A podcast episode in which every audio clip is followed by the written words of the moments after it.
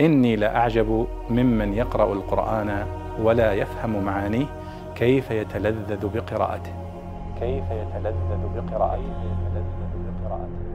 يقول الله سبحانه وتعالى ممتنا على خلقه انظروا إلى ثمره إذا أثمر وينعه. إن في ذلكم لآيات لقوم يؤمنون. فما معنى قوله وينعه؟ انظروا إلى ثمره إذا أثمر وينعه. فالينع هنا هو الناضج من الثمر. فالله يقول انظروا إلى ثمره ونضجه. كيف يكون فعلا الثمر دائما وأي نبات من النباتات فإنه يتدرج.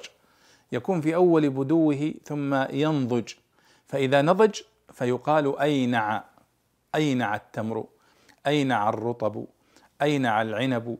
وكل فاكهة أو كل نبات فإنه يمر بمراحل.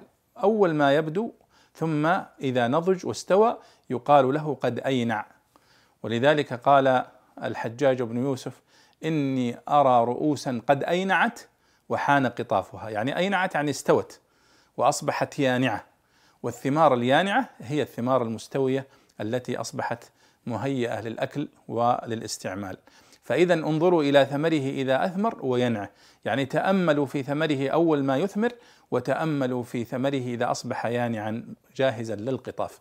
وهذا لا شك أنه من دلائل قدرة الله سبحانه وتعالى وعظمة مخلوقاته سبحانه وتعالى.